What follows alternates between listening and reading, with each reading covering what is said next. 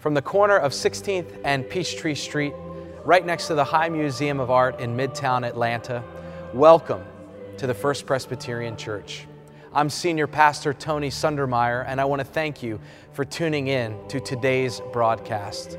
And I would invite you now to join us in the worship of God.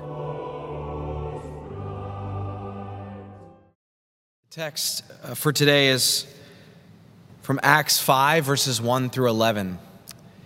Before I read it, you will notice that the fifth chapter begins with the word but. And any time that you see the word but in a text that we are looking at in Scripture, it's always good to go back to what precedes it so you can understand where the transition is coming from and why.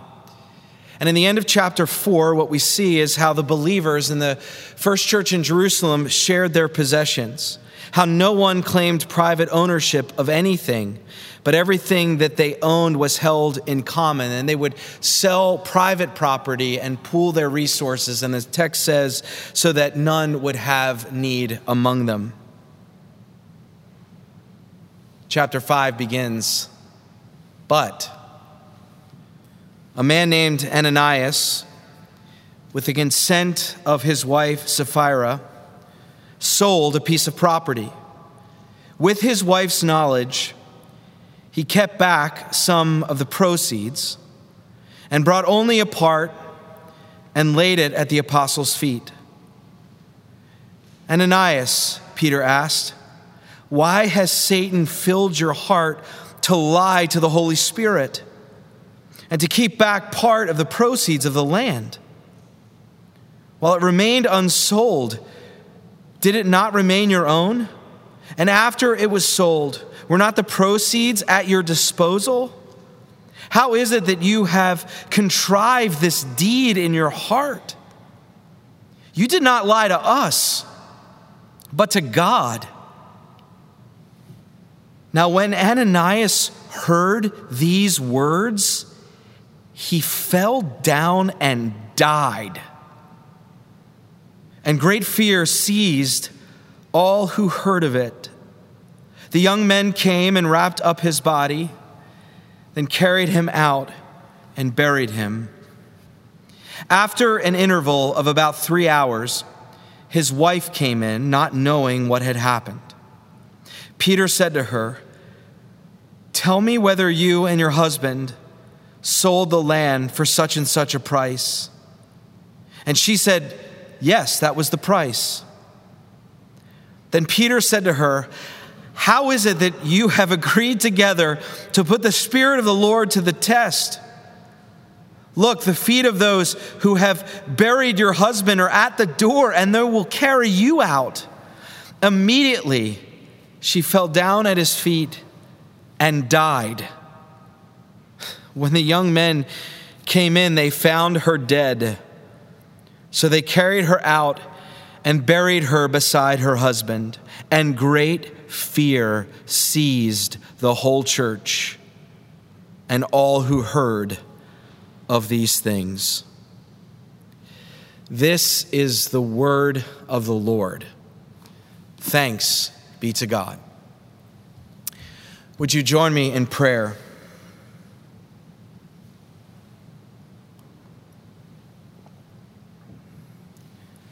Lord, break open your word afresh to us in this hour so that it meets us and convicts us and forms us and transforms us to be more like Jesus. That's why we're here. That's why we come under his word. And that's why we desperately long for him to speak to us even now. It's in His name that we pray. Amen. The lectionary, uh, the three year cycle that mainline Protestants and Catholic communities often use to move through the liturgical calendar, uh, the lectionary does not include Acts chapter 5 verses 1 through 11. And, and that's interesting, I think. I, I think that's worth noting. The lectionary will let us off the hook with this text unless we choose it for ourselves, unless we read it on our own accord, unless we include it as part of a sermon series as we have done today. One of the resources I often use for sermon preparation is a website called workingpreacher.com. The website curates scholarly and, and, and preaching commentaries on many, many texts from Scripture. Among the thousands and thousands of, of articles contained on their site, there is not a single reflection, there is not one commentary on Acts chapter 5, verses 1 through 11. I think that's also interesting. I think that's also worth noting. It's not just that the lectionary leaves it out, but preachers also don't want to preach it. Preachers aren't preaching it. And there's probably good reason for that. In last week's uh, sermon, we, we read about and talked about the formation, organization, and the life together of that first church that was formed post Pentecost in the city of Jerusalem. We read about how they would preference the I amness of one another, how they would acknowledge the existence of the other in that diverse and plural church as they mutually discerned what it means to follow their Lord and Savior, Jesus Christ. We read about how they devoted themselves to the apostles' teaching and to fellowship. We read about how they devoted themselves to the breaking of bread and the prayers. We read about how all who believed were together and had all things in common. They would sell their possessions and goods and distribute the proceeds to all as any had need. We read about how day by day, as they spent much time together in the temple, they broke bread at home and ate their food with glad and generous hearts, praising God and having the goodwill of all the people. But now in Acts chapter 5, a controversy is brewing the unity and the harmony and the habits described for us one chapter earlier now encounter their first point of dissonance. As a couple named Ananias and Sapphira sold property, they gave some of the proceeds to the common purse, but still hold on, but still rather held on to other bits of the proceeds for themselves. This decision, to be clear, was out of step with what was expected of them in terms of what it meant to be part of this Christian community. The events that transpire from this couple's decision to hold on to some of the proceeds are really quite shocking. After all, it's hard to think of Ananias and Sapphira as being evil, despite what the text implies. They seem like good people, right? I mean, they're part of the church. They they show up for worship. They go to Sunday school. They participate in the fellowship. Uh, they share in the breaking of the bread. They share in hospitality. They seem like decent and good church members. The fact that the consequence of Ananias and Sapphira's sin is actual, literal death is really, really unsettling. And for many of us, it stretches our theological imaginations. It stretches our theological assumptions about God, about forgiveness, about mercy, about grace. While not directly stated, we can imply that the God to whom we belong in both life and death is sovereign over the deaths of Ananias and Sapphira. And I think it's also important to note that the community the church did not exact punishment on them. Note that the community does not take their lives. They take instead a posture of nonviolent confrontation toward these two covenant breakers. The way of Jesus and the way of the church is nonviolent confrontation. When it comes specifically to Ananias and Sapphira, the church is not sovereign over their lives, nor are they sovereign over their deaths. God is. Keeping a, a bit of money from the sale of the land seems reasonable enough. The punishment does not seem to fit the crime, unless, of course, we actually elevate covenant making. We actually elevate community. We actually elevate sacrifice to the highest position of Christian morality. What the text might be saying in this case is that these matters are indeed matters of life and death. That to follow through on commitment, to let your yes be yes and your no be no, to recognize that being part of the Christian community means being a part of something bigger than yourself and even more important than your own autonomy and individualism. To accept that what I choose to do and choose not to do actually has impact beyond myself. To acknowledge that sacrifice is the way of the cross that the one who died on the cross and who was raised from the dead and who poured out the Holy Spirit upon the church is the one who will supply our every need, is the one who said, You do not have to worry.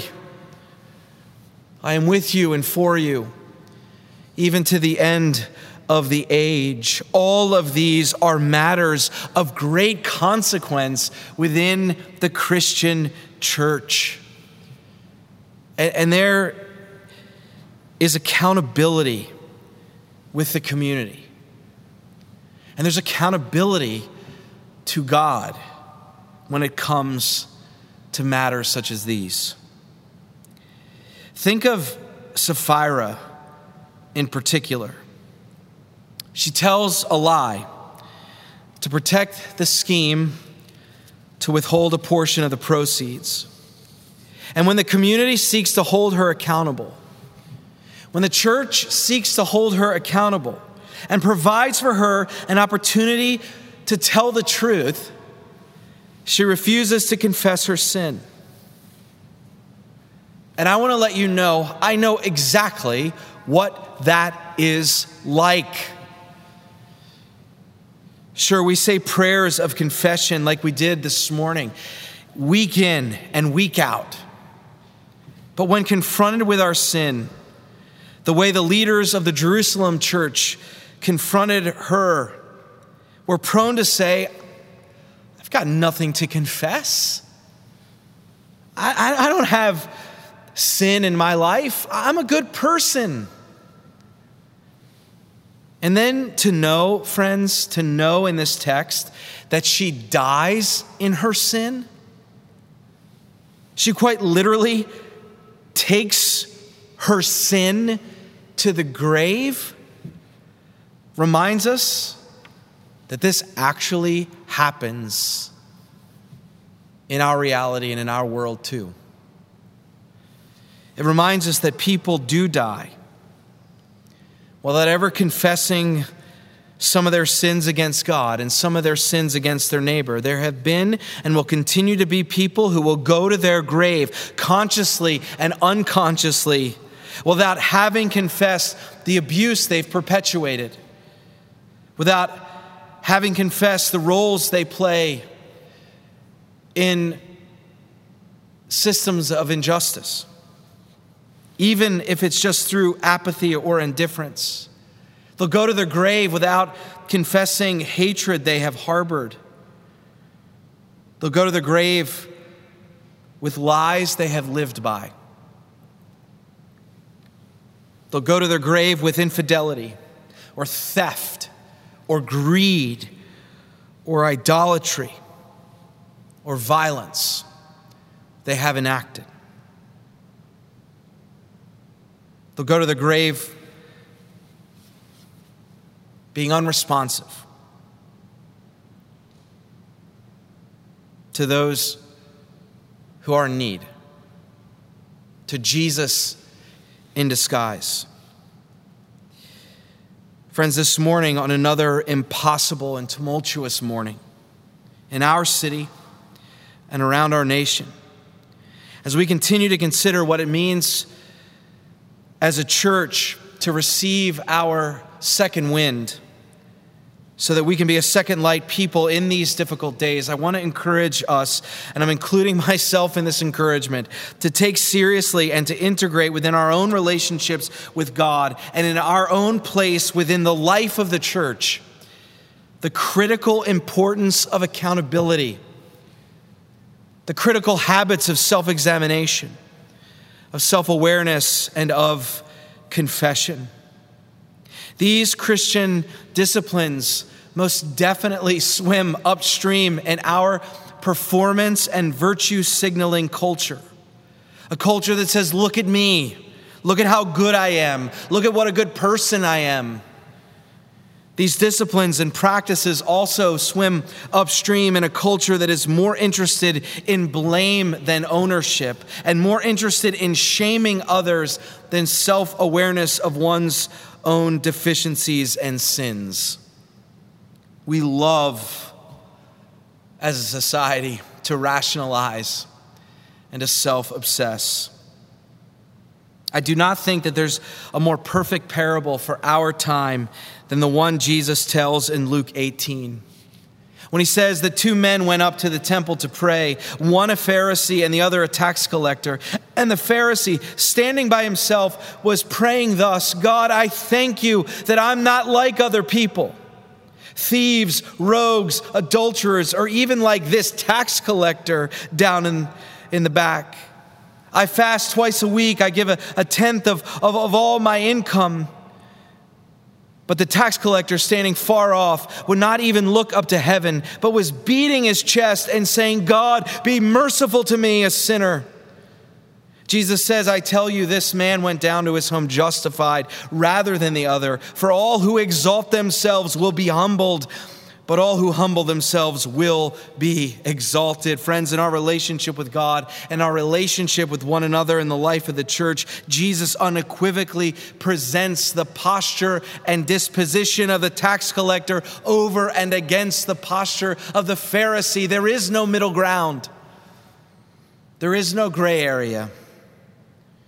The Pharisee chooses performance and blame. Thank God I'm not like the tax collector who's really the problem. Instead of self reflection and confession, taking ownership, taking accountability, confessing one's sins is what God actually prefers. I once heard this uh, story about a man in Germany who came into a cafe for lunch. He goes up to the counter and he orders soup and a sausage sandwich, and he picks out a high top standing table. He puts his wallet in his jacket and he, and he hangs the jacket on a hook underneath the table. Puts the food on that table and he realizes that he has forgotten a spoon for his soup, and so he goes back up front to the counter. He leaves his soup and sandwich on the table, he leaves his jacket hanging on the hook. As he comes back, he's shocked to see a stranger feeding himself from his bowl of soup. He scans the stranger up and down, and he notices his, his darker skin tone. He thinks to himself, this, this man isn't German, he's, he's Greek or Turkish. He's not from here. And he thinks to himself, this, this foreigner is eating my soup. He cannot believe his eyes as to the, the brazenness of the stranger. But he thinks to himself, so be it. And he takes his spoon and he stands close to the table, close to the stranger, and he begins to quickly slurp the spoon alongside of the stranger from that same soup bowl. The stranger actually smiles at him and then reaches for the sausage sandwich and rips it in half and gives half of the sandwich to the man. He cannot believe it. He says to himself, First, this guy eats my soup, and then he gives me half of my own sandwich. You got to be kidding me. But believing that he is the bigger person, believing that he's taking the high road, they finish the soup together, and he eats half the sandwich. As they finished the meal, the stranger extended his hand to the man, and they shook hands, and the stranger left. The man then, getting ready to go, reaches underneath the table, and he discovers that his jacket and wallet are not there. And he says to himself, I knew it. That foreigner was a con man, a thief all along. I try to do something nice for him. And that's how he treats me. Unbelievable. And, and the man rushes uh, to the door to see if he can, it can flag down the stranger who's taken, he presumes, his jacket and his wallet, but he doesn't see him amidst the crowd. And so he turns around and he comes back into the cafe where he notices a table adjacent to the one that he was just standing at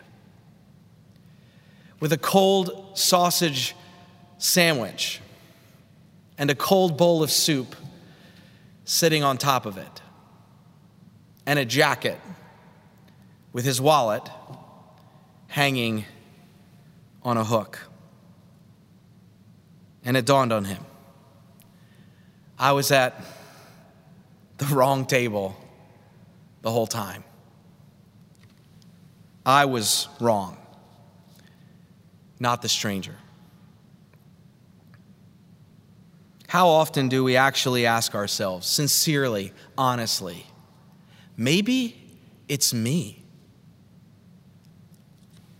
In your prayer life, and in times of meditation, in times when you're evaluating how you show up in the world, how often do you ask, perhaps I'm at the wrong table? Perhaps I'm, I'm eating somebody else's food. Do you in your own life have people who hold you accountable, who, give you, who you give room and space to speak into your life?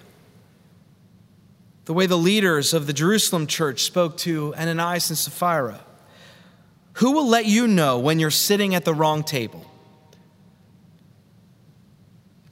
Where in your life do you need to shift from blame to ownership? Where in your life do you need to make the move from denial to confession? Where in your life do you need to move from ignorance to awareness? I want to close with this word from 1 John, the first chapter, verse 8. The writer says, If we say that we have no sin, we deceive ourselves and the truth is not in us. If we confess our sins, God, who is faithful and just, will forgive us our sins and cleanse us from all unrighteousness. If we say that we have not sinned, we make God a liar, and God's word is not in us. Friends, this is part of the promise of the gospel. In Jesus Christ, we are indeed forgiven. Let us not be like Ananias and Sapphira and hide and deceive and withhold the truth. Let us not be like the Pharisee and position ourselves behind our performance, behind our self obsession and the tendency to blame others. Let us be aware in this moment, church.